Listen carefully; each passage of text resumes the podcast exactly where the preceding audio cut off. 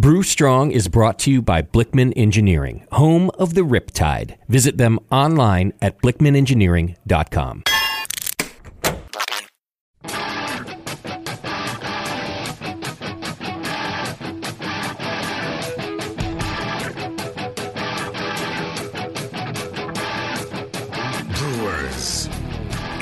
for the beer radio you've been looking for.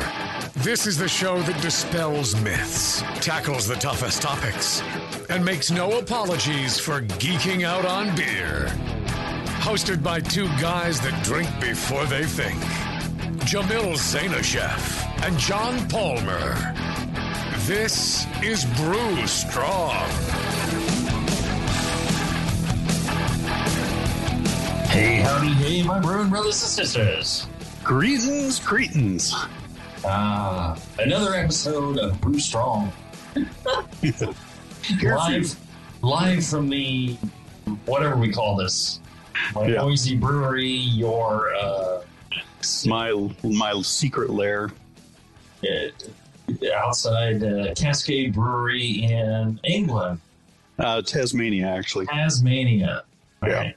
This is my alternate layer. Yeah. I do the show here because there's 20 some odd taps available for my enjoyment while uh, I do the show. Because if I go at home, I have no, I have zero taps at home.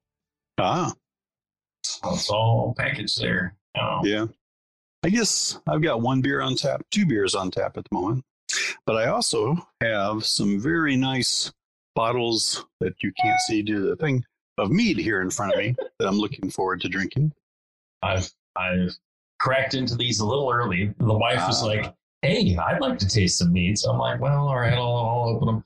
Yeah, today on the show we have Moonlight Meadery. But first, I wanted to talk about uh, our fine sponsor, uh, John Blickman. And I Yes. wanted to mention the Anvil Foundry. I know you Indeed. have one, John. Yeah. It is uh, a really cool uh, all in one, all grain system. If you're ready to give all grain brewing a try, uh, you're going to want to try the Anvil Foundry or at least look at it. You Yeah. streamline your setup. Uh, it is uh, uh, an easy to use, easy to clean, easy to store, all in one burner, uh, mash pod, boil, boil pod, cooler, everything all in one. Holds like one degree Fahrenheit. The uh, unit that'll do three gallon batches, which is what you're using, right, John? Right. That's like uh, 275 bucks. It's it's inexpensive. Yes. It's Yeah, a very yeah. That's that's a low low price for all grain system. Yeah. System, right? Right. And then if you want to go to the five gallon, it's 95 bucks more. Yeah, it's it's a great deal. Comes with a chiller. Comes you can order an additional pump, but you don't need it you to use the additional pump. I'm just saying, why don't I have one? just Ah, me- uh, one. I, I- I think- could use a five gallon. I'm just if I ask John Blickman, it ain't happening. If you ask John Blickman, you can get anything you want from John Blickman. I'm just saying, go go to uh, anvilbrewing.com and order yours today. I'd love to be able to talk about it from uh, firsthand experience and tell you how great it is, but uh, you just have to listen to John on that. Right. But you're looking. You're looking. You're excited about the five barrel size, I believe. Yes.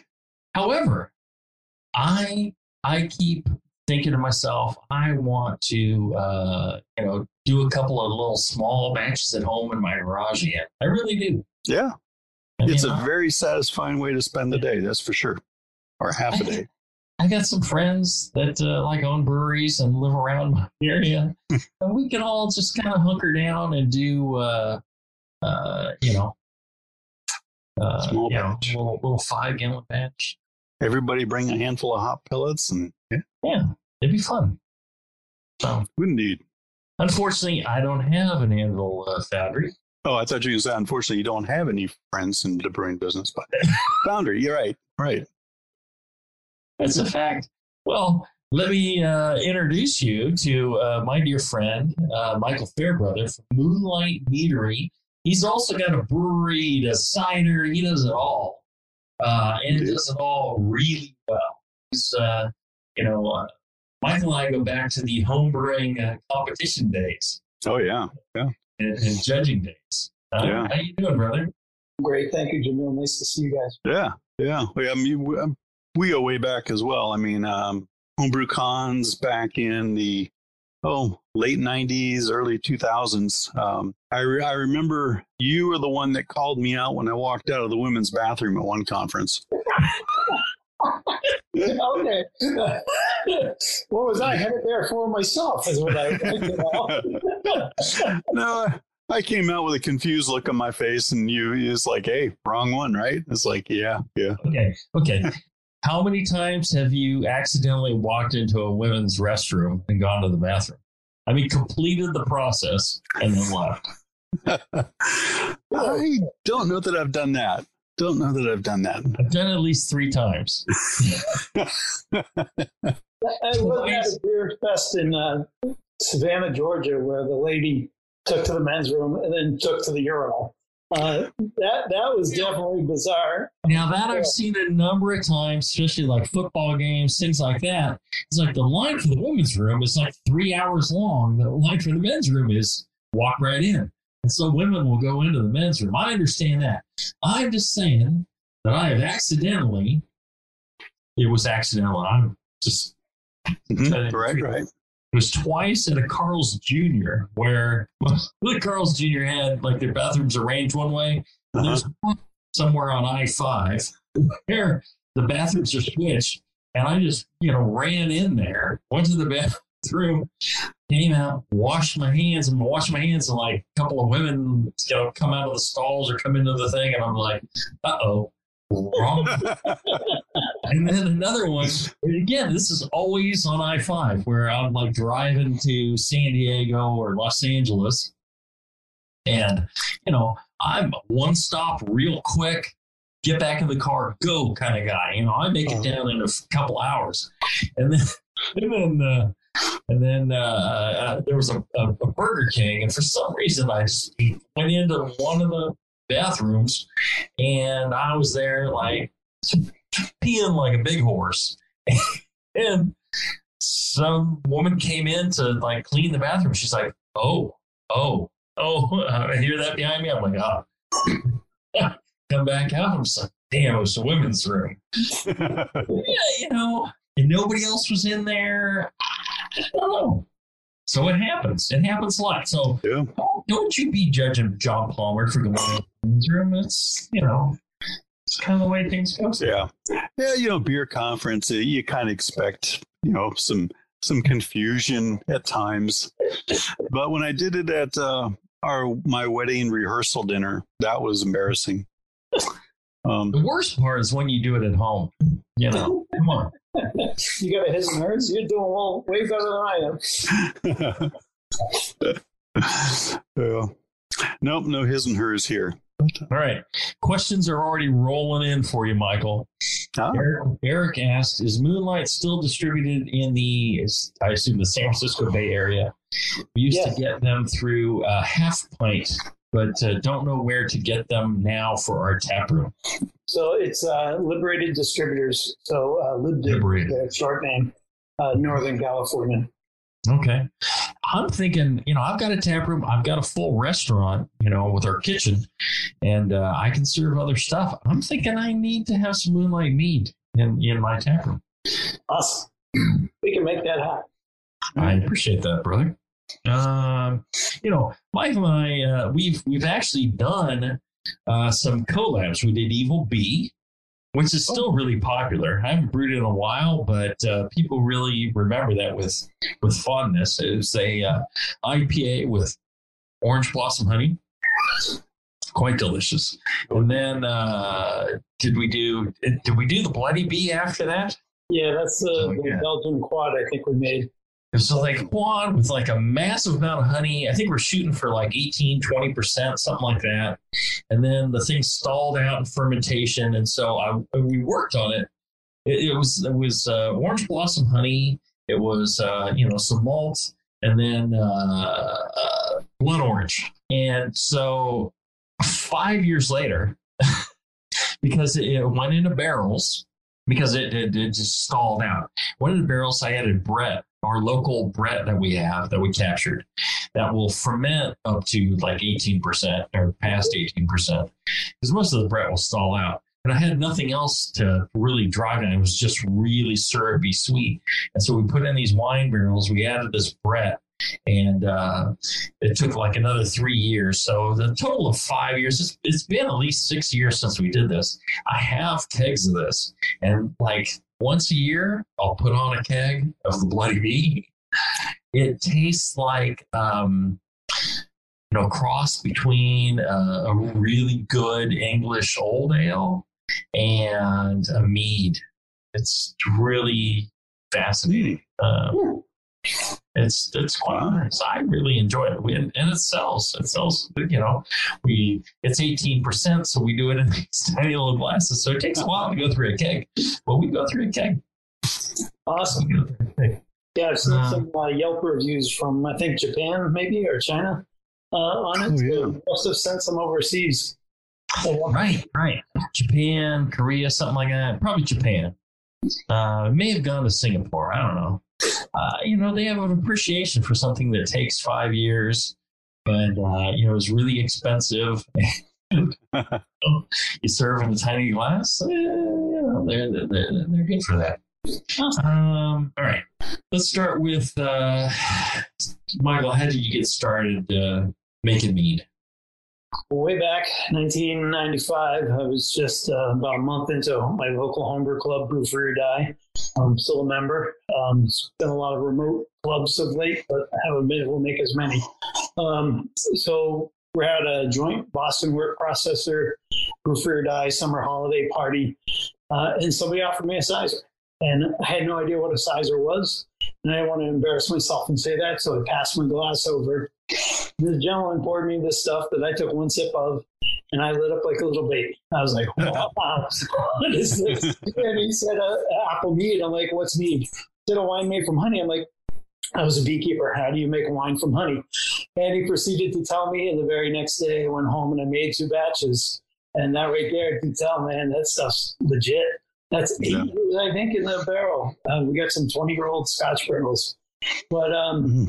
so I fell in love with that flavor and self taught on how to make a lot of mead. I've read and lectured now at various colleges, and National Honey Board has paid me to um, present at their beer conference.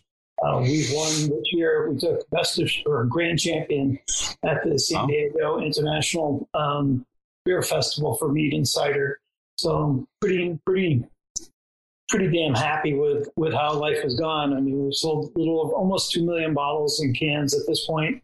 Uh, so we branched out into cider about three, four years ago now, and we just started our Hidden Moon Brewing Company, uh, launching our beers. We've had a few contract brews uh, released so far. We have our um, IPA with honey, uh, pretty similar to the Heretic Evil Bee I might add. and then we've got my Russian Stout, which is Oh, nice. uh, copious amounts of uh, organic wildflower honey from Brazil. Nice. That So- sounds good. So you, have you made wine? I have made four batches of wine in the course of 25 years. I would not say I'm an expert. I would not say I'm even good. I would say my chocolate making skills are better than my wine making skills, and I've made more chocolate from cacao nibs than I've done wine at this point. See, the the great thing about you, brother, is that you, uh, you know, you, you you don't poo poo any of the any of the fermentation arts. You're you're into all of it. And while you may focus on one more than the other, you love all of them, right? Yeah, there's nothing I, that fermented I really don't enjoy a lot. Uh, Right. kimchi to, to you name it. I'm- Sauerkraut, to, you know, uh, you know, a- a- anything. Yeah, they're all they're all great. Do you have a do you have a sense as to which which is the hardest to make of all those since you've done them all? Well, I'd say mead's the most unforgiving, right? So you need there's several common elements among the various types of fermentation, and it Mhm. really boils down to treating your yeast perfectly so Right. that it consumes the the sugar to make your alcohol. The challenge with with honey is your your type of honey can change, and dramatically be different year to year, uh, batch to batch. So how do you try to find commonality? Like when you're buying Oh, uh, two row or, or uh, grain, you have a pretty good idea of it's going to fit into this window. Um, and I've got a pretty good idea about my honey. However, I can taste when my suppliers blend a different blend of honey into it. oh, You know that that can like if they add some eucalyptus uh, flower honey to it, you've got a whole different, whole different ball of wax. And when the yeah. you know the colors change from like a water white to a medium amber, that's something customers notice as well. So you know, the the raw materials present a lot of hardship. Um, yeast is crucial. I you know I've really kind of honed my skill around one or two different styles of yeast or varieties of yeast to, to work with, um, and yeah, to make it consistently be amazing is what's what's really hard. I mean, if you look at how many competitions, mead competitions that I've entered over the last decade, I've taken medals at every one we've entered. So you know, you don't get to the crop level by just winging it. Mhm. You know, I mean, I like to think of myself as the seat of the pants brewer, mead maker, wine, you know, cider maker. But there's been a I, lot. I just throw shit on the wall and see if it sticks. You're a heretic. Well, I was trying to say that, but yeah, I, I really didn't, uh, uh, it's you know it's hard because I really think of myself as an artist, and I can't tell you how to paint. Like if you could paint the painting, um, but I think of flavor in almost like a three dimensional presentation. Like what does it taste like? How does it feather on your taste buds? You know, what's the after effect? How does it feel? How, how does it how does it feel in the mouth? How does it make you feel afterwards? Oh yeah, all of that. You know, what is the music playing in your head when you when you taste it? And You know, if you it's all, all part of it. There- There's art and a science to to all of mm-hmm. this. and it's the combination of both that makes it so successful. Well, and one of the things you you mentioned, um, you're going completely off track of the outline I sent you. I'm just saying, he's jumping all around. What's the matter with you? One of the things you mentioned was, uh, you know, from a water white to a, to an amber. You know, I I think most people when they think of honey they're they're thinking of you know a bear filled with honey and it's got that amber color to it and i i would bet you that the honey producers a lot of the time that's what they're thinking they're thinking oh um you know it needs to have this amber color otherwise consumers won't want it whereas what you're looking for uh, you know, uh, is is something where it is, you know, varietal, where it is, uh, you know, uh, annual crop, where it is Clarity of flavor. or you know, particular flavors, or or you know, reducing some flavors. So you don't want this amber colored, you know, squeeze it out of a bear honey. You're looking for something particular. What what is it that you're looking for in the honeys that you use to make meads? Are you looking for that lighter color Yeah, uh, so honey, or are you looking for single source, kind of like you know, orange blossom, uh, mesquite, uh, alfalfa, whatever it would be, or how, how do you make your choices? it's really complicated. So it's all of that. Um, we do buy wildflower honey, but the only wildflower honey I buy at this point is uh, certified organic.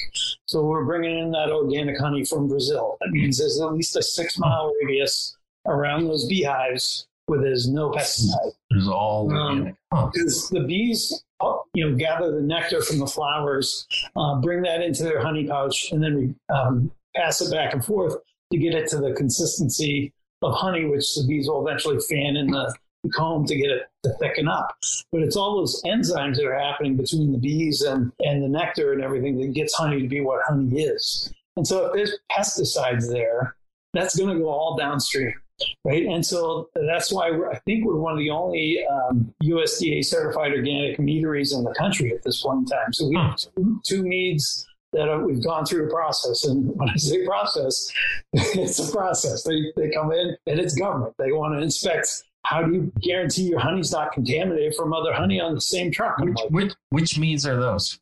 Uh, so we have sensual, which is our straight up traditional wildflower, and then we have uh, African blossom. So we brought in this organic honey from um, Zambia.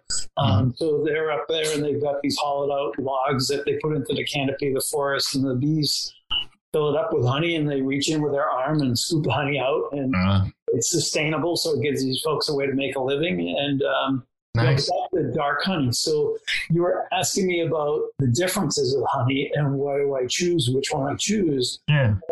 So the darker the honey, the higher the mineral content, and that mineral content may taste really nice when it's uh, sweet, but if you ferment it to dry, it may be more bitter and more harsh, almost like a, this. It's almost like a tannin level to that Right, flavor profile. Whereas a lighter honey, when it's almost bone dry, can present almost like um, like a white wine Mhm. uh, so it has a lot more uniqueness and delicacy to the flavor.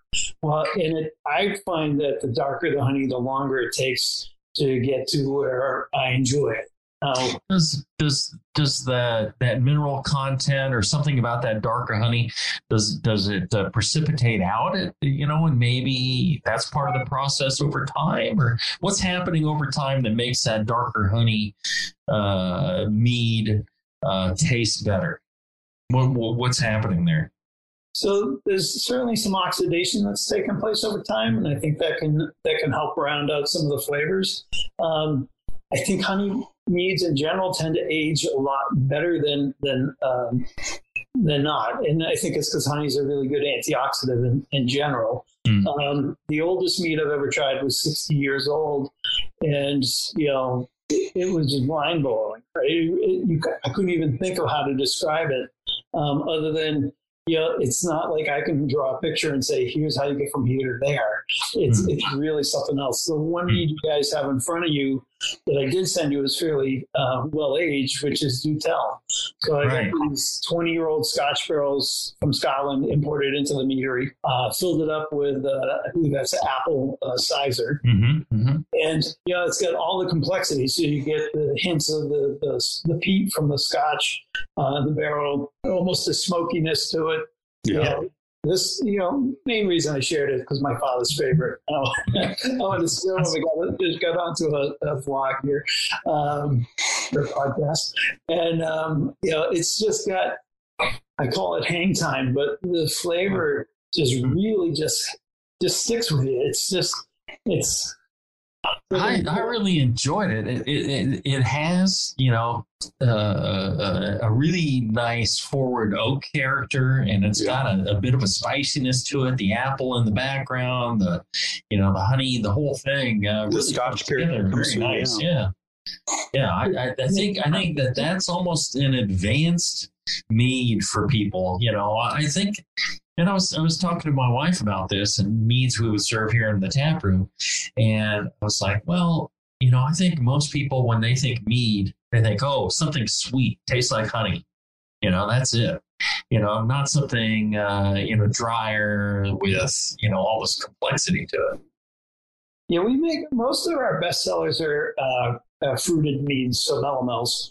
Um, particularly our apples, we've won uh, pretty much a gold with every apple-based mead I've ever produced, and it's it's really got to do with the locality of the apples to our our facility, uh, which is less than a couple miles down the road, or we can get it delivered within that day. So they'll press 10,000 bushels of apples, bring me 5,000 gallons of juice in a tanker trailer truck. And by the next day, I've got it in a tank with yeast and honey, and away we're going. Yeah.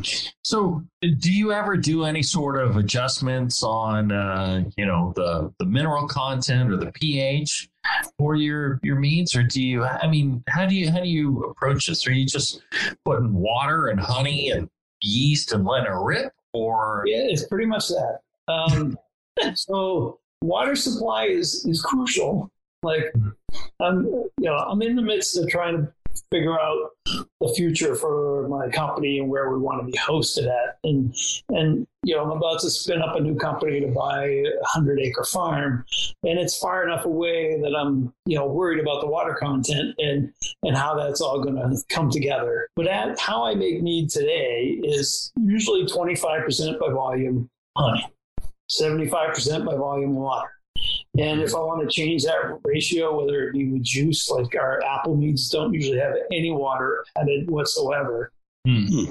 But we usually target between 32% sugar to 40% sugar. So 32 Brix to 40 Brix is our typical starting point, and we try to finish most of our meads between three and four percent. So we're getting roughly 14 percent and higher uh, on our meads. And when we make a session mead, you know, I'm, I'm brewing it like you might make a really big beer, but you want to double the size of your tank. So you're planning a smaller beer, so you're going to add water after the fact. Um, but it's what I've what I've learned, and we've talked about this before when we brewed together. It's it's temperature control. It's yeast management. It's it's literally the most crucial thing. about sanitation. Yeah. But Yeah. I mean, assuming you have your art down, the, the or the science down, and you know how to sanitize and know how to take care of all the ingredients, and you know you need fresh ingredients. The fresher, the better. The local sources, the better. But you know, just because it's local doesn't mean it's good. It's got to be good first Right. um, and then the yeast and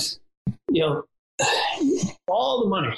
All the money is in temperature control and fermentation kinetics and being able to track our systems. Like we've just started using um, uh, i think it's brew monitor uh, to keep track of uh, real-time analytics of, of the fermentation. So keeping track of temperature keeping track of um, what the actual gravity is keeping track of how much oxygen levels are in the meads because we're adding uh, nutrients over the course of the first three days, and then seven days later, um, we had the final addition. And what that nitrogen is doing is giving the yeast an ability to stay in multiplication, right? so stay in growth mode um, instead of consumption mode. And so we're essentially creating this massive army of yeast that goes to work, and and you can and now I can track it, right? I can see exactly what's happening is it, you know, as we add the nitrogen addition, you know, the, the gravity doesn't go down as fast, but the cell counts are going through the roof, right? So that's that's all critical to to, to everything, and it, and Yep. it seems so Yeah. simple to me. I don't even know how to describe this stuff. All right. Uh, I have been quite uh, slovenly in my uh, Time management. time management, exactly. And I blame it on your meads because I started before the show. I'm just saying. Uh, so we need to take a short break. And when we come back, I want to ask you about uh, more about yeast right after this. Are you looking for a simple brewing system that's great for all grain brewing, but everything on the market seems to be full of compromises? Blickman Engineering has the answer. The Blickman Brew Easy All Grain Brewing System. The Brew Easy is a complete system with easy upgrades and a beautiful compact design, perfect for any size brewing location. At its core, the Brew Easy is built on two gorgeous Blickman Boilermaker brew kettles, a high temperature March pump, and either a top tier gas burner or the new Boil Coil electric heater. The Brew Easy adapter lid allows the pots to stack on top of each other, forming an efficient, strong, and compact brewing setup that comes in 5, 10, and 20 gallon batch sizes. Upgrade your Brew Easy system with full automated control by adding a Blickman Tower of Power temp controller and make moving around easy with the Blickman Kettle Cart. The Brew Easy is modular. If you already own a Boilermaker kettle, you can build your Brew Easy by purchasing just the modules you need. The new Brew Easy all grain brewing system. See it today at BlickmanEngineering.com and brew with Blickman quality on your new Brew Easy. Back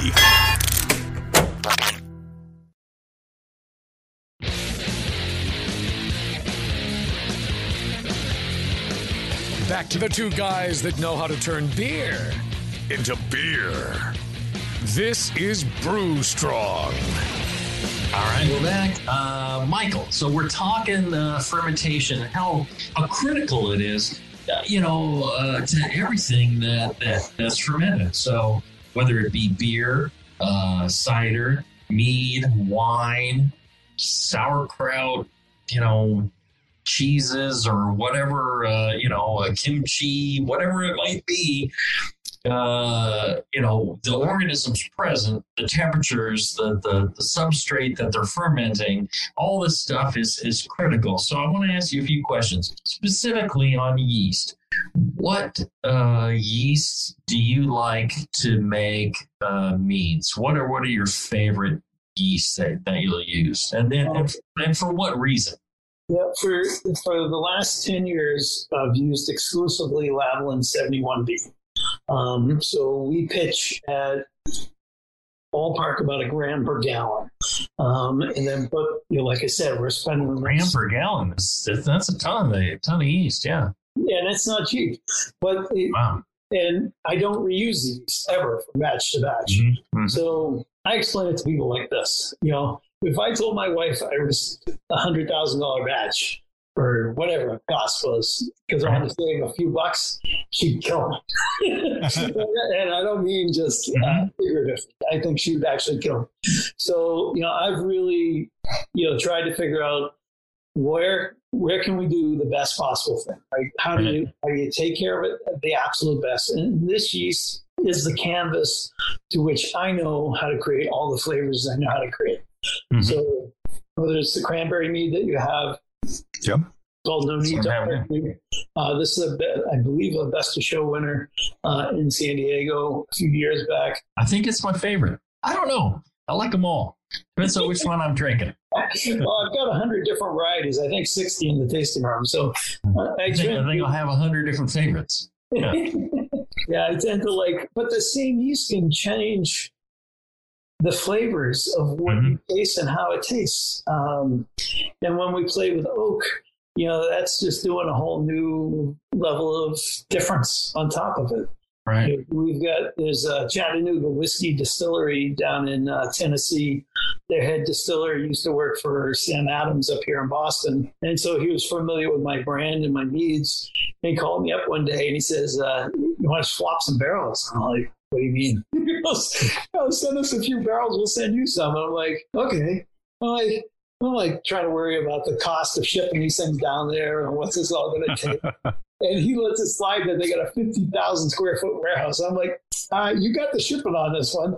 And, um, and it worked out great. They've, uh, we've been doing this several times now and, um, they've really taken care of us. And I've gotten to try some of the whiskey aged in my mead barrels.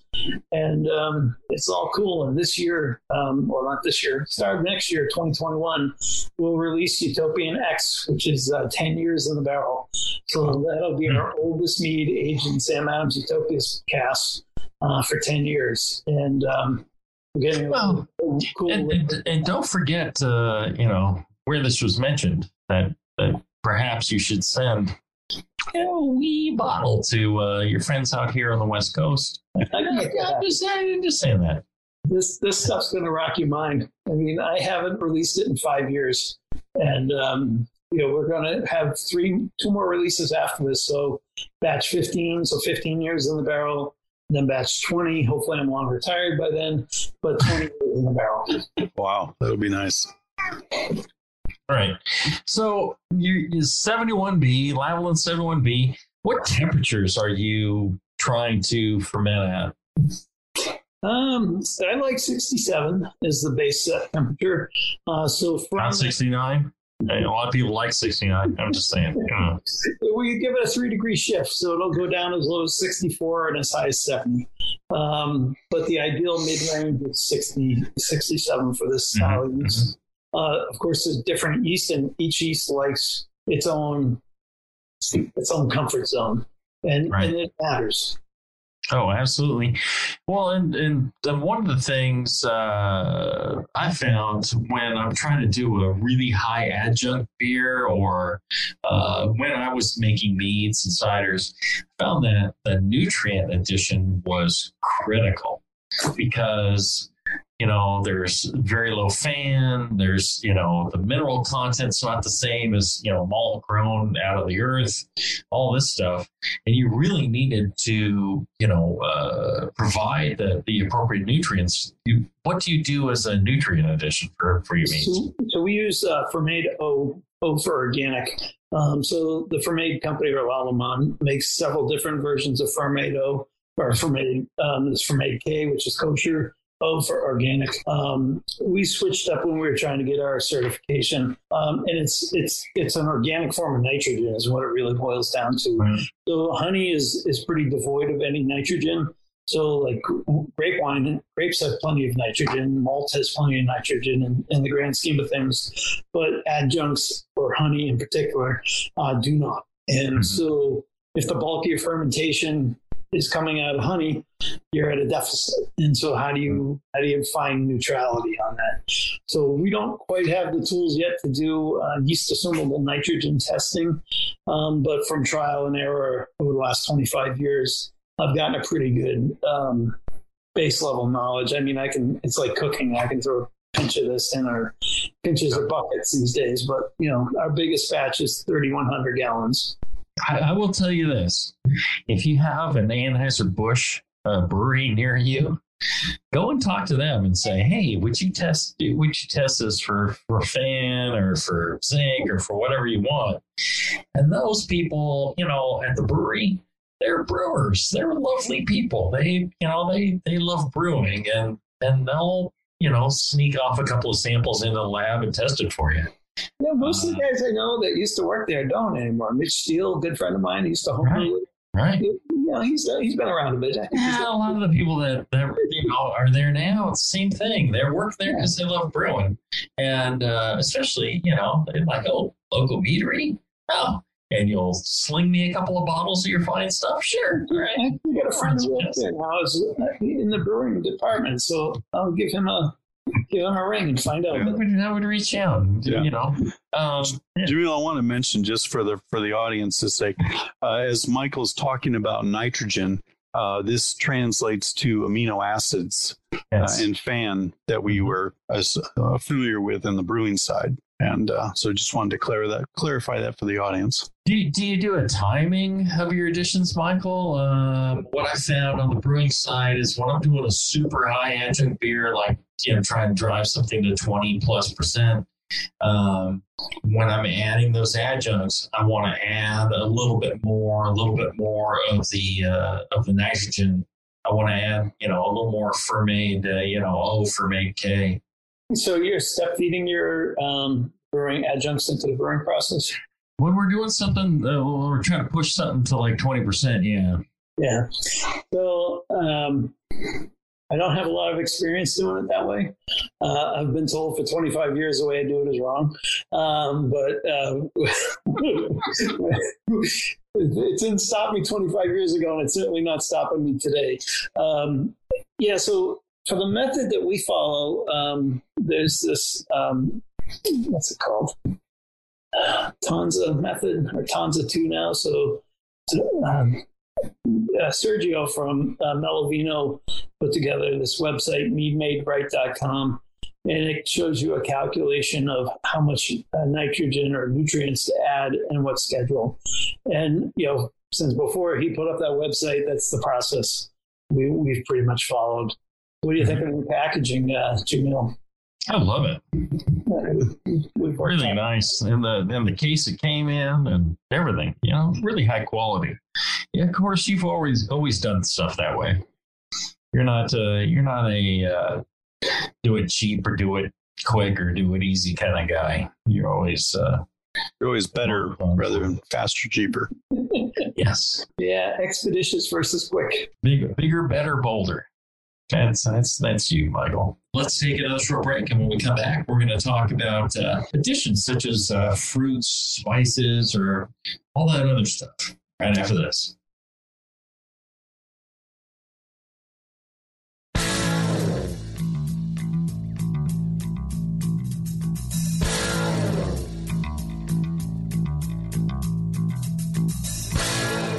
Learning to brew has never been so disgusting.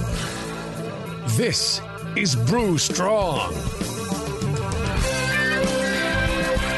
right, we're back. Uh, we're talking with uh, Michael Fairbrother, our dear friend uh, from Moonlight Meadery. And what's the brewery name? Hidden Moon Brewing Company. Hidden Moon Brewing. All right. Um, and, the, you know, he's been making a lot of great stuff for a lot of time. And uh, one of the the meads that uh, he sent us was uh, Caress, which is a raspberry uh, addition to to the mead. Yeah, yeah. Uh, I wanted to ask you, uh, how do you go about adding fruits and spices and you know other things to to your meads? So most of the fruit goes in primary. Um, so whether it's whole or um, pressed or in a concentrate format, uh, it's going into the mixing tank. So we'll start the mixing tank with, with some amount of water in it. Then we pump our honey in. Uh, we warm the honey up to about 80 degrees Fahrenheit. Uh, and at that point in time, if it's uh, in a juice format, we're adding the juice to the mixer. If it's whole fruit, like when we make our wild blueberry mead, uh, and we're using six pounds of blueberries per gallon, the blueberries are frozen and then they go into the fermenters and then we pump the, the must or the mead on top of that. Um, so that's that pretty much means that a thousand gallon tank is going to make 500 gallons worth of blueberry mead because you need that much space just to hold the fruit. Mhm. Um, the hardship with adding fruit in whole format is there's a lot of waste. So Yeah. there's a lot of uh, um, unrecoverable meat at the end. Mhm. And then there's a lot of head, you know, to push the, the cap down the, the fruit to allow the nitrogen or the CO2 to escape. You have to really push hard. When you're getting a lot of head, you have to push hard. Yeah. Oh. um, yeah, that- that- what is- Yeah. It's the mead talking. I don't know. Yeah. I, I love the color of this uh, this mead. Uh, you know, you're Yeah. using a ton of fruit or a ton of juice in this, right? Yeah, I like to go big. I really, you guys were just talking about it's. I want the flavor. So my inspiration for this was like a dessert style. You know, after with a let's say a German chocolate cake, right? Oh So, yeah. That's It's, uh, delicious. You know, and it could, This is this is my favorite. Thank you. Yeah. I, I think it's worth pointing out to the audience that you know versus beer, no, Okay. No. that you know in beer we often talk about adding fruit to the secondary or in your case you do a separate fermentation of the fruit and then blend the two together you know the Mhm. beer and the and the fruit uh, wine whereas in mead you know fruit and mead are all or the honey are all simple sugars so there's no need to separate the fermentations in the case as in the case of beer in the case of beer, we're working with maltose, a disaccharide, um, and versus the simple sugars like fructose, fructose and glucose. In mead, it's all fructose and glucose, Mhm. a little bit of sucrose. So, yeah, I think that's one interesting difference in the fermentation styles of the two beverages. And I find that uh, flavor wise, um, you can almost get more of a, I, I term it as a jelly like flavor if you add fruit in secondary. So it doesn't Ah. taste as much integrated. Um, now, the opposite is true for any spices that I add. Spicing always takes place post fermentation. Mm. So usually the meat will be racked and clear before I, I start to spice. And at that point in time, I'm, I'm running a clock on the spices. So usually a maximum of 72 hours is my mead in contact with the spicing, whether it be coffee, chili peppers, cinnamon, vanilla, uh, star anise, um, can't even think of them all. Um, some ingredients we can't legally use. Like I bought some pea blossoms. Um, yeah, not allowed. so not listed under the general acceptable uh, ingredient list. And The grass. yeah, yeah, it's always fun to hear that after you've spent money on stuff. But um, Yeah. I wanted to create this really cool looking purple mead, and uh, the answer was no. Bummer. Yeah. That sucks. Send me some. I'll, I'll, I'll, I'll take that. Um, let's see. Uh, can you share some tips? Uh, Johan was asking, uh, can you share some tips on how different it is to judge beer and mead? Yeah. Well, the beer world has done a really good job at trying to quantify styles and what makes a particular style judgeable, right? So, American Porter or American IPA or a lager, you name the style, it is, there's a defined category. Now, if you jump to the mead world, there's like four. and so, you know, and there's almost infinite number of variations to mead that you can have. Right. Um, and so the mead world's tried to quantify it by dry, semi, dry, semi, and sweet. You've got uh, fruit, traditional, metheglins, which are needs with spices, and an open category, which is basically anything and everything else. Mhm. Um, and oaking levels can be moderate to mid to none. You know, so you can have historical needs, which are lumped under open, and what the judging aspect of it should be the same, which is judge the totality of the beverage in front of you.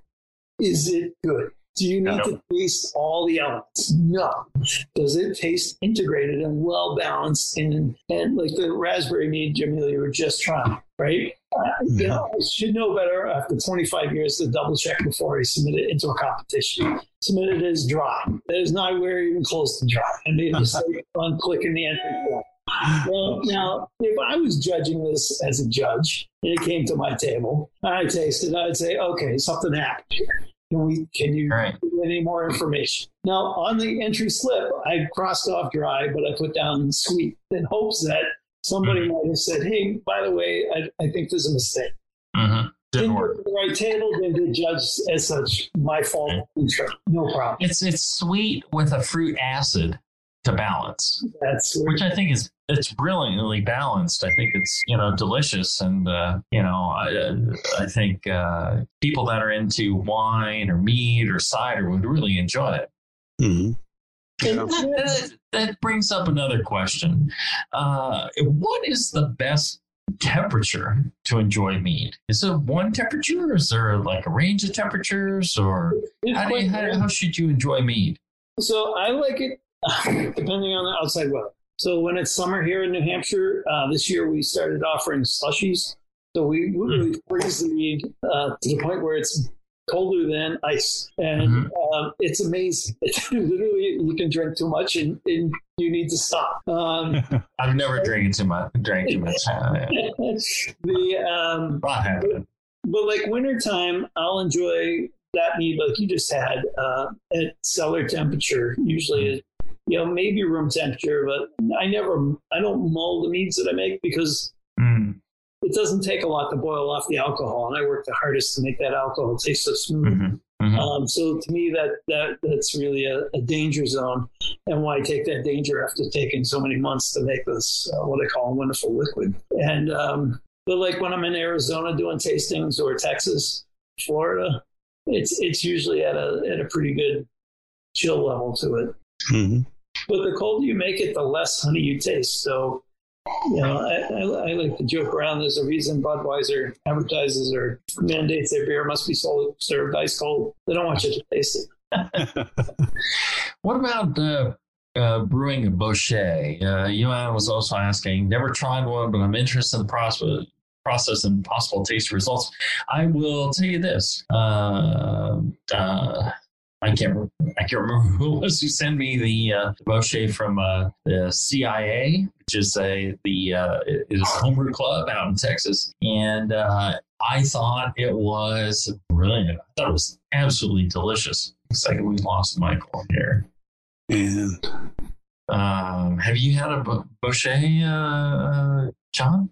I don't think so. Um, It was kind of smoky, caramelly uh, meat. So they you you take the honey and you essentially kind of you know burn it, and uh, it adds a ton of flavor to the to the overall meat. I thought it was one of the best things I ever had. Was this this Bochet from uh, uh, you know Michael? Uh, have you have, have you ever have you ever done one of those? Yeah, we have. Um, for what is a bochet? I don't know. Oh, that's great.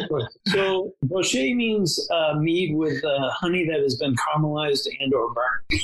Um, so Oh, okay. it's the process of heating up the honey to the point where it's almost becoming like caramel, um, and then using that. Now, the best example I've ever had was when I judged at the ANC in Australia. God, it's going back a few years now, but um, and this gentleman has since gone off to create his own meadery. Uh, I believe it's called Erosion Meadery, and um, Oh, screw him. He went off and did his own thing. so what he what he talked to me and he shared his recipe with me. Um, he he created these little like caramel dots on a piece of paper. So like every 15 minutes, he was measuring the color and the of how the color was changing over time. And to me, it reminded me of the candy they used to sell when I was a kid, which was like this sheet of paper with different colored candy dots on it. I don't remember what they're called, but it was a long time ago. But I, I found it fascinating to think of you could then take what I've been doing for so long in a whole new direction and try to, to work with that. Now, in general, I usually find bochets are burnt and taste horrible. Mm-hmm. Um, so there's a fine, fine line between Right. honey and burning the crap out of it, and and and you you can't recover once you burn it. Right. So there's too much, and then there's not enough. But the, the ideal is just enough. So when I made my first bochet commercially, what I did was I took 20% of the honey and I used that almost like a spicing element. So 20% of the honey for the batch I caramelized and basically had a room full of people watch me. And now liquid honey boiling is extremely, extremely dangerous. This stuff lands on your skin. It's going to So right, so you're taking full thick honey, you're putting it in a kettle, and you're trying to boil it. and reduce it. Yes, it's I mean, you can't reduce it much further, or you end up with a solid brick. How does that work?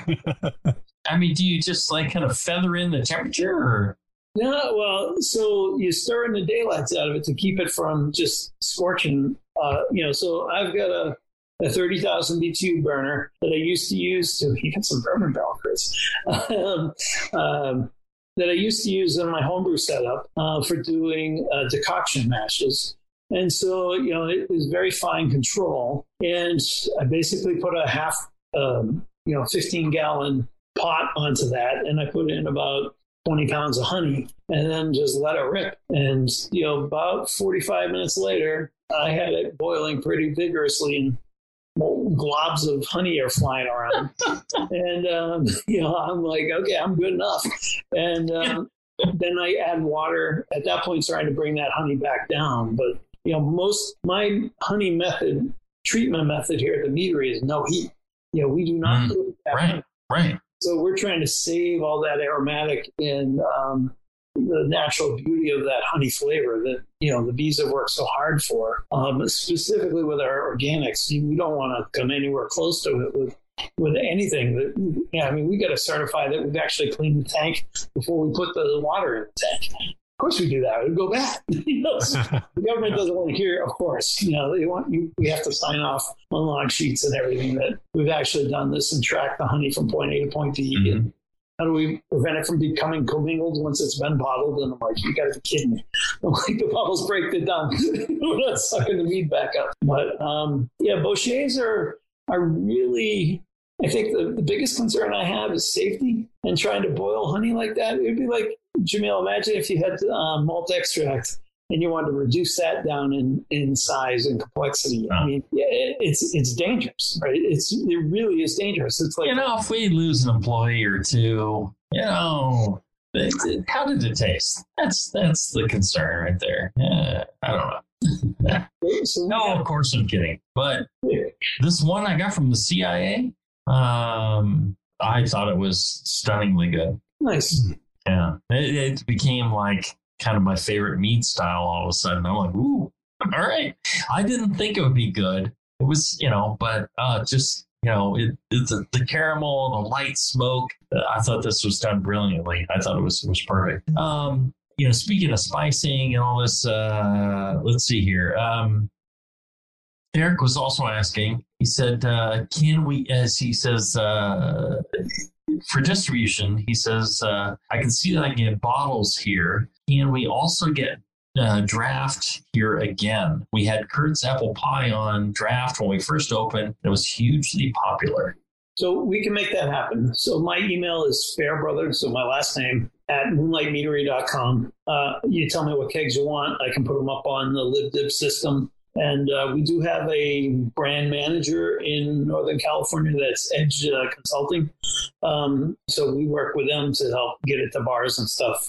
Happy, happy. I mean, I've been trying to find a what I call a, feet on the ground distributor in Northern California for a long time. Uh, we were with Half Pint Cider, um, and that it didn't pan out as well as we'd hoped, and we haven't been able to recover re- recoup other than with Liberated Distributor. I mean, we're doing so well in Los Angeles. I got my son living out there now. He's my sales rep for LA County uh, and San from or San Diego. So he does all Southern California, and and our sales are up almost tenfold. So you know we're real happy with the houses we're at down there, but you know we're trying to find the right house for us long term for Northern California because we want to get our beer in Northern California. You can go into, I think, uh, Total Wine or Bevmo or Total Wine, I know for sure, and buy my beer in Southern California. So just none of it up, uh, up where you guys live. And Northern California is the most important part of California.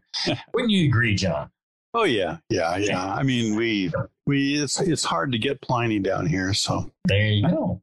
Yeah. I'll tell you where you can find great mead making ingredients and mead making advice is our good friends at Brew Chatter. oh yes, They are, you know, uh, Reno adjacent in Sparks. Uh, and Sparks is the better part of Reno. uh, Let's all just admit it. Uh, and they have all the ingredients you want to make a great mead, make a great melomel, make a great uh, bochet, whatever it would be, and advice. Uh, lovely people, Josh and RJ there at uh, Brew Chatter. They have just an amazing shop with lots of lots of great advice. They've got a little bar in there if you want to go have a beer while you're shopping for your homebrew ingredients. Uh, a lot of fun. Good people. Check them out. Uh, brewchatter.com. They're there um, uh, just outside of Reno. And Reno's a lovely place to go and visit. Uh, I don't know if you've ever been there, but you should. All right, let's take a short break. When we come back, we will uh, finish up with our good friend Michael Fairbrother from Moonlight Meadery right after this.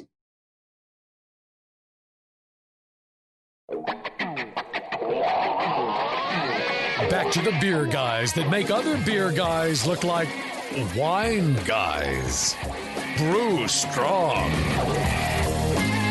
All right, we're back. We're talking uh, with Michael Fairbrother from Moonlight Meadery and Hidden Moon Brewery. And does the cidery have a different name, or is it Um, all under the? Yeah, it's under the Hidden Moon brand at this point in time. It's um, for tax purposes in the state of New Hampshire. It ended up saving me, I think, almost a dollar a case. Did they tax you in, in New Hampshire? I thought New Hampshire was uh, no taxes or death. Yeah, Isn't that the uh, motto of New Hampshire? good for your Don't tax me or die. the um, they, they don't want us to say it's a tax, but it's it's a uh, excise fee or tax. Um, but yeah, they charge beer thirty cents a gallon, and they charge anything that's made under my winery license at five percent of sale cost. So thirty cents a gallon is a way better deal. Um, for for the breweries than for the poor wineries. But when I tried to explain it to the wineries, it, it just was like, "Oh, this is how it always works. We can't change it." I'm like, "Tax tomatoes at one rate and cucumbers at another." All right. I'm warning, I'm warning our affiliates down the line that we're going to go long. Uh, you know, we have Michael Fairbrother on here. We're gonna we're gonna go a little long. I'm just saying. All right, adjustments. Have you you know? Let's say you've made a mead and it doesn't turn out exactly the way you want. You know, it's not uh, the acidity is lacking. You know, it's not as bright, or the sweetness is is missing, or it lacks body or aroma. How are you dealing with that? Do you just toss it and start over, or do you? Are there adjustments you can make to to you know rescue a, f- a fallen mead? Yeah, it, really it's it's changed for me a lot over the last 25 years. Um, so 25 years ago, I made my first one of my first batches of mead was a pineapple mead because you know the, the mead I tried was was apple. And I said, well, I like apple, but I love pineapple. So let me make a pineapple cyser type thing. So just pineapple juice and honey. But the problem is it fermented dry. And the reason pineapple juice tastes so well to balance all that acidity is it's sweet Sugar. Mhm. right? And so with no sweetness left, I had all that acidity. And um, not knowing what I was doing, but have read Charlie Papazian's books, I'm like, all right, I just need to put it in a keg and let it sit. Well, over the course of the next five years, that mead change fairly dramatically. So, Just wait five years. Is yeah, that your advice? that was one option. Um, but where I come at it from now is let's say I miss the mark and my finishing gravity's too low, right? So I like it a little, a little more sweeter, but it's a little drier. What do I do? Mhm. I don't try to add honey at that point in time because that's going to change the mouth feel of the mead. And so the- your best bet is to make another mead and push higher and then blend.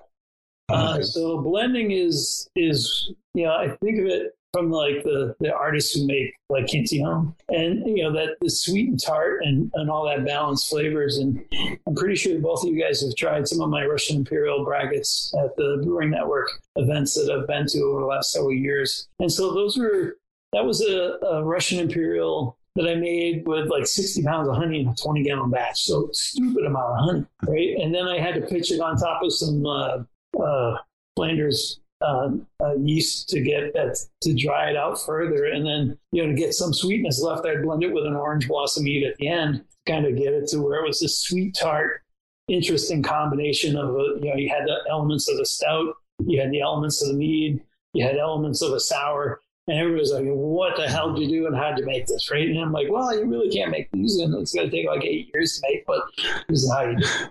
You know, so it's um, I consider this all the in the art form of what do you do once you get there, and that's I think what I do really the best, which is taste as we ferment and go through the process and try to see in my mind where it's going and where do I want it to be, you know, and and do I hit the mark? And so you know, I don't try. I, I tell customers every day that I don't try to make the same mead ever twice. I just try to make the same ballpark. I, I want to come in the same ballpark. So you taste it, you go, "Ah, yeah, I might like the last one better or the next one better than this, but it's it's I know it to be this. Yeah. And you know, our you know, for the stores that we sell in now, it's not, you know, I don't have that much luxury anymore, right? I can't come in with, let's say, a crust that didn't have all that raspberry flavor that you were just trying, had like a light hint of it. That's not good enough, right? So I can't, I can't miss the mark so much that people don't recognize Yeah. it for what it what it is, and that makes my job harder, right? So that so I've I've really had to um, become rigorous at you know how do we measure and check the quality of ingredients coming in? What's the Brix of the concentrate? What's the acceptable levels that we'll take for X, Y, and Z? You know, that's like when I got that honey that had some eucalyptus into it. I'm like, you go, so don't you like that flavor? Everybody likes that flavor. I'm like, no, because this wasn't here before. yeah.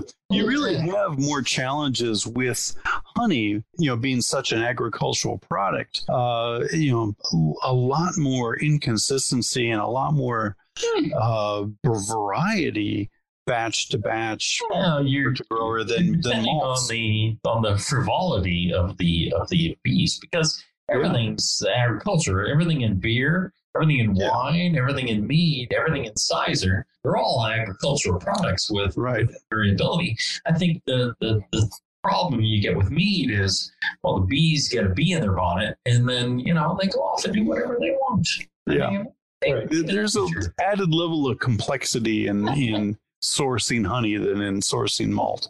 All right. So Dan is asking, uh, I've made a couple of five gallon melomels with 20 pounds of honey, eight pounds of mixed berries added to the primary. How long is too long to keep it in the primary? No.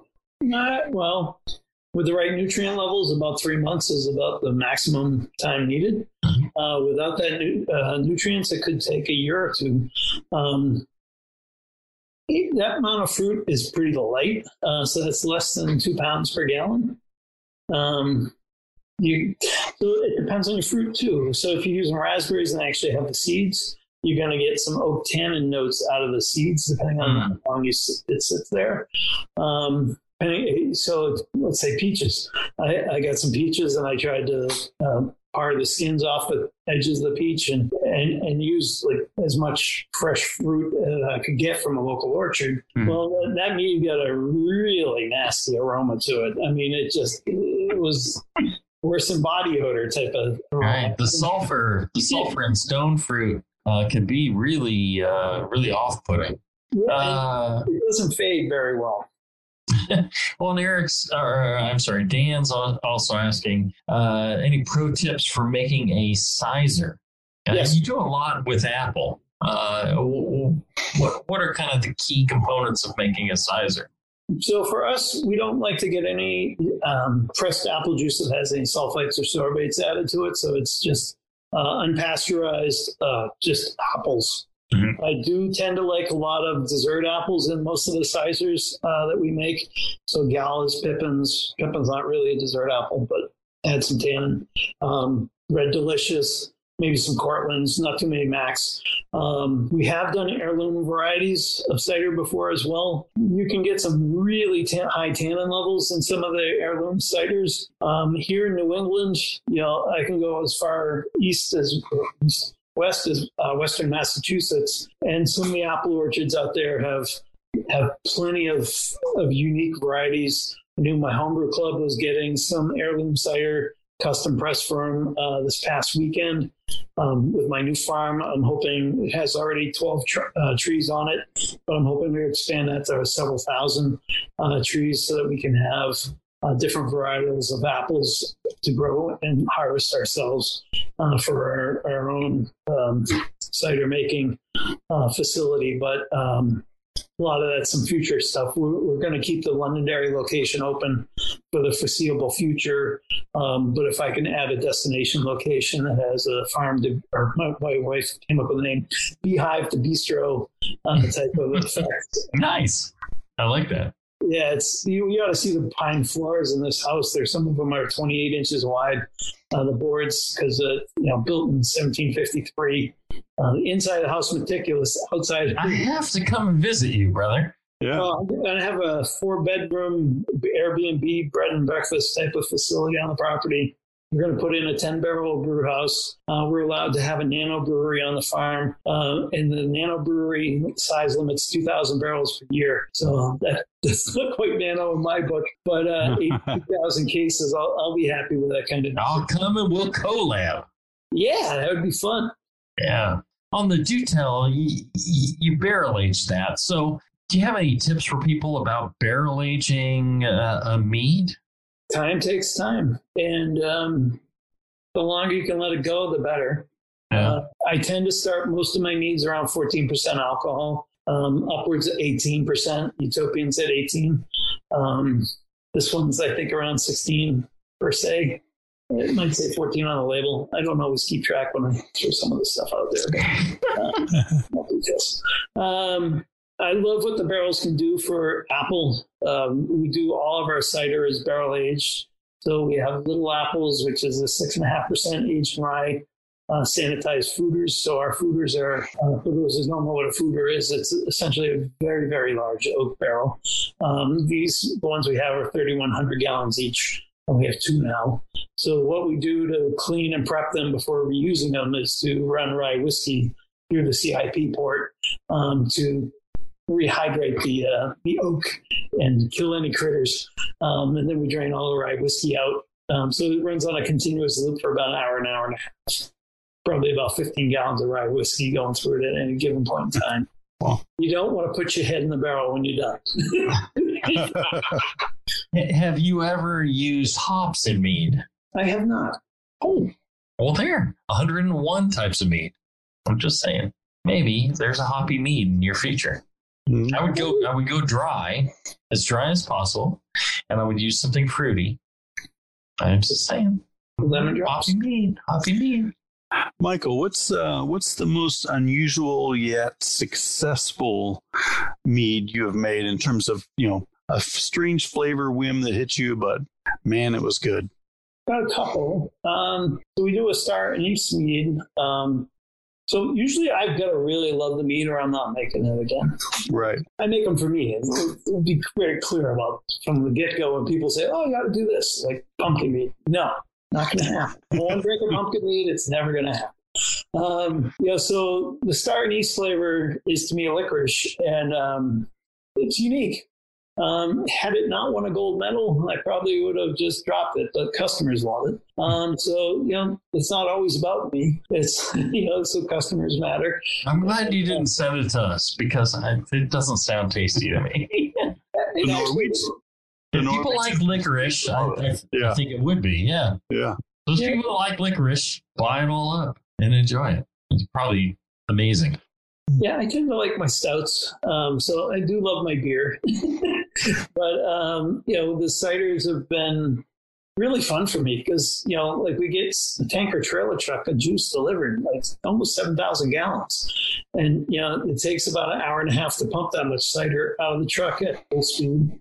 Wow. And um, you know we do add uh, enzymes to the cider to break down any sugars because we don't want to clog up our um, crossflow filter with the enzyme or not enzymes with the pectins. Um, so I still do small, small batches. We have a, a society where you can get, you know, I think three or four bottles from me once a quarter, and they're the super rare, ultra limited stuff that I make really for this club. Do you, do you have uh, like new stuff coming all the time? You know, what's what's new come from Moonlight Meadery? Do you have uh, new stuff coming from uh, for your club, or Yeah, did we do anybody all, get it? Or all the above. Well, back when the COVID hit first heavy, I shut down my whole team. So that, you know, sitting around by myself, I got busy making some new meads. Um, but we have a new one in the works right now. It's going to be called Brunch. Um, it's a um, maple and coffee mead uh, Hmm. with orange blossom honey. Mm. So really rich, strong coffee notes. The maple's over the top. I haven't tried it. It's been about a year in the making. I do have a couple that I did collabs on with uh, uh, Timo and his son from um, I can't remember the name of his meadery from Sweden. I think Norway, maybe Norway. Um, God, they all everyone's gonna kill me for not remembering that stuff. But, um, It's the mead. yeah, or the beer. but, yeah, I, I do like doing the collabs. I was supposed to brew over in uh, Switzerland this fall, and that all got canceled. Um, but uh, Jonathan Porter and I do a beer every year, um, Buzzworthy, uh, down in Smog City, and I'm gonna I'm the uh, I've got a wholesaler license, so I can actually buy my beer from him and then export it around the country to my wholesalers. So Nice. um, yeah, I'm looking forward to doing that for the first time this year. So Jamil, we can we can do a collab again. And I, I can just buy it, your name on it, and sell it in New Hampshire for you. You don't have to deal with the distributors. I do. Um, that's great. we, we can do fun stuff that way now. I've got more stupid licenses than you can imagine. A wine manufacturer, beverage manufacturer, beverage vendor, and then federal licenses, wholesaler, importer, and wine manufacturer. You know, you know what's great about uh, most other countries in the world is if you have a license to produce alcohol, they pretty much give you anything to do with alcohol. You can, uh, you know, import alcohol. You can distribute alcohol. It's whatever. You're creating it. Just handling it is no big deal. So you automatically, you know, anybody who has a uh, like a brewing license, the rest of the world, I'm like, well, can you do that? They're like, we can do anything we want once we, you know, uh, we can actually make alcohol. So just like buying it and reselling it is no big deal. You know, I, I think the U.S. could learn a bit from from that. Uh, Pi Ben is asking, uh, what is the simplest yeast to avoid hot mead? US-05 is uh, is the option, or I mean, or or is it like fermentation and uh, nutri- I, I would fermentation, nutrients, temperature, you know, all that. Um, not necessarily changing the yeast. Yeah, temperature control is where, where you're out of control. That's going to cause your your hot nose. So you know, it's it's it becomes harder depending on where you live and what your environmental situation is. But if you don't have a way to regulate the temperature of that carboy or that fermenter, you've got to find a solution. Whether it's you build a jockey box and you ferment at a, a nice, cool, slow temperature.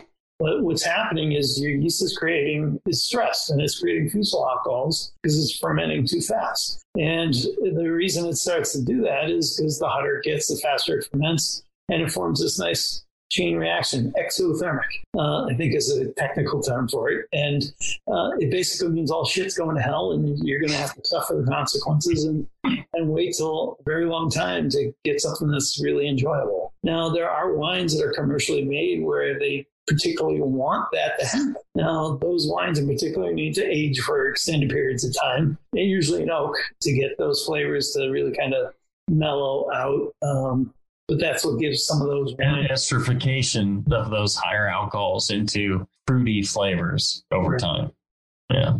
And uh, Johan was asking, uh, he appreciates the answers. He was saying, uh, any advice for pyments? You know, the amount of fruit versus juice, types of fruit versus versus juice? For the most part, I like to go. You know, any of my fruit meads. Um, it's usually seventy five percent by volume. So, you know, fruit juice makes up that seventy five percent, and twenty five percent would be the honey. Um, that can get you a pretty really sweet mead. Um, so you got to be careful. Um, if it's going to be too sweet, you, you probably do need some sort of lesser ratio of honey to, to make sure you're within the range. And what I'd strongly recommend is make half gallon batches first. You know, take a half gallon growler or a growler, 64, make a gallon size batch. You know, I had as many as 60 growlers in my basement fermenting at any given point in time at the same time. So I could measure all the different varietals of types of honey, types of fruit, types of, you know, what was the, what the yeast doing, what was, you know, so I had controlled experiments and I could run it then by like Gordon Strong, Susan Ruud, uh, Curt Stock, Steve Fletty at National Homebrewers conferences in, in a club room or you know, hotel room and say, try all these. And I give them, you know, like mm-hmm. Hawaiian peppercorn mead or, you know, Wahoo honey from Pennsylvania or uh, that would like butterbean honey from Pennsylvania. You know, these are honeys you, you don't see on the commercial scale, but, you know, they, they all taste unique. And, well, you know, and, and since you don't have to boil it or anything like that, making a growler of mead is pretty simple, right? Yeah, if you're making uh, 25%, so eight ounces of honey or a 16 ounce jar of honey, shake it up into the growler, get it all dissolved in there, throw in your yeast packet, put an airlock on it, you're in business in 15 minutes. Hmm. There you go. Well, there, there's the true reason why Michael Fairbrother has started Moonlight Meadery, supplying spectacular meads across the world, is because it's easy, and that's that's the path he went down. Yes, right certainly easier than software engineering. well, it's great to see you, brother. Uh, thank you so much for spending this time with us. Thank you. Uh, I can't tell you how much we appreciate that you sent us these four uh, delicious yeah. bottles of mead.